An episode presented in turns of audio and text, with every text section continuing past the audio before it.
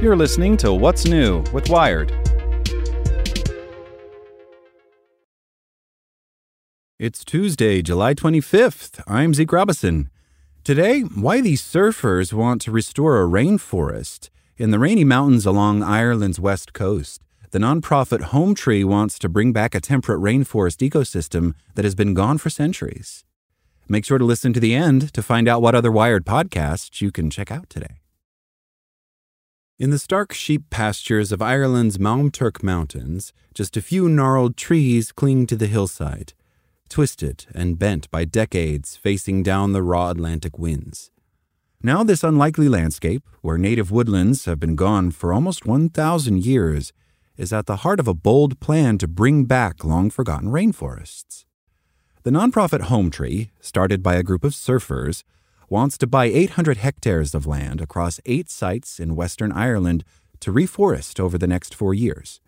Then it wants to encourage neighboring farmers to pledge 800 hectares more, yielding a total area just shy of five times that of New York Central Park. The hope is that bringing native trees back to parts of this landscape will inspire a much wider reforestation but the surfers face steep challenges on a coastline where conservation and rewilding can provoke suspicion and anxiety.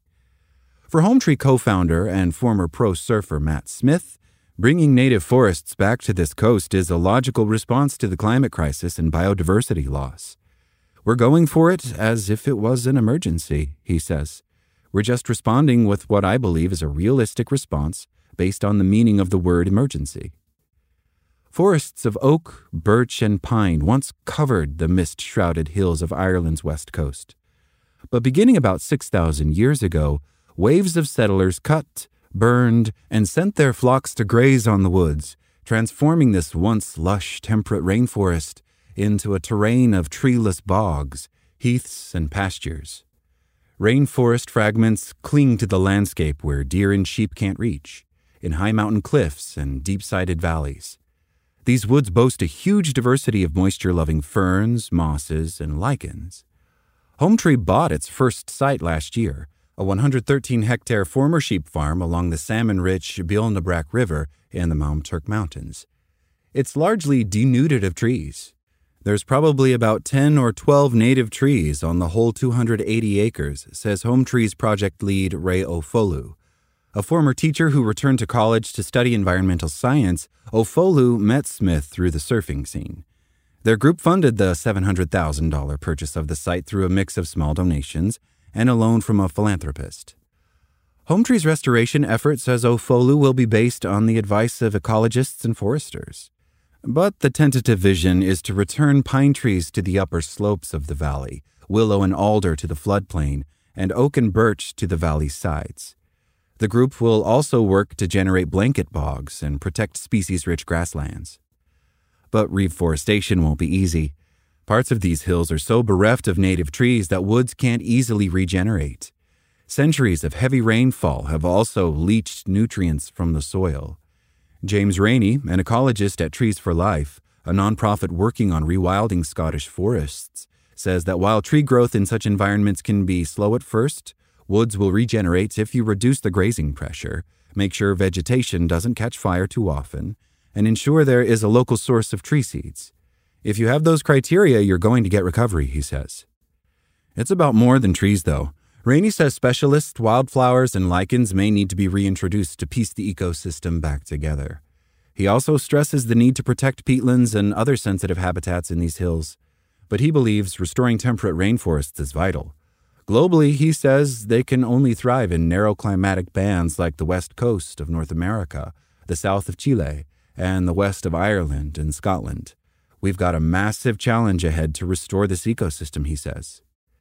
Yet Hometree's wider vision could prove a tough sell in a land where native woodlands have been gone for so long. Three to five thousand years in most parts of Ireland, says Ofolu. They're not really part of our culture, We've become pastoralists, and that's a reality we have to deal with. There is also little financial incentive for farmers to restore forests. Many farmers, says Ofolu, see giving land over to reforestation as permanently taking it out of economic productivity. Farmers don't see how their children will be able to earn a living from native farmlands in the future either, says Ofolu. And as of right now, you're left with nothing to say to them. Many of Ireland's hill farmers are also skeptical of conservation measures in general. In the 1990s, large tracts of Ireland's western mountains were designed as conservation zones. Farmers say this was done with little input from landowners, that it restricted farming activity and devalued land, and that the payments offered in return have decreased over time. The designations and the way they've been applied in Ireland has been fairly toxic, says Vincent Roddy, president of the Irish Natura and Hill Farmers Association. It's probably done more to undermine the objectives as regards biodiversity than anything else, and this is why farmers are very suspicious of anything new. But Hometree hopes to make forest restoration worthwhile for farmers. The organization is looking to raise at least $13 million from government, corporate, and philanthropic sources to fund its 1,600 hectare ambitions. It says it will put $2.7 million of this into a fund to reward farmers for protecting and restoring woodlands, run community events and school programs, and pay for visitor facilities. Ofolu imagines a future where farming and forests thrive side by side. He envisages healthy corridors of woodland providing shelter and forage to grazing animals on hill farms, safeguarding water quality, and connecting larger wooded areas. I do think you can sell the concept of these woodlands on the idea that there are benefits to the farming systems too, he says. If Hometree can demonstrate this along the na River and at its other project sites, the twin goals of thriving forests and thriving farms in these mountains might not seem so poles apart. Make sure to check out our other Wired podcasts. Today in Wired Science, this rare case of green hairy tongue is pure nightmare fuel. Checking in on Wired Business, no, X isn't a super app, it's just Twitter. And finally, today in Wired Security, why satellites are rife with basic security flaws. Listen to these stories and more at wired.com/podcasts. Thanks for listening to Wired. Check back in tomorrow to hear more stories from wired.com.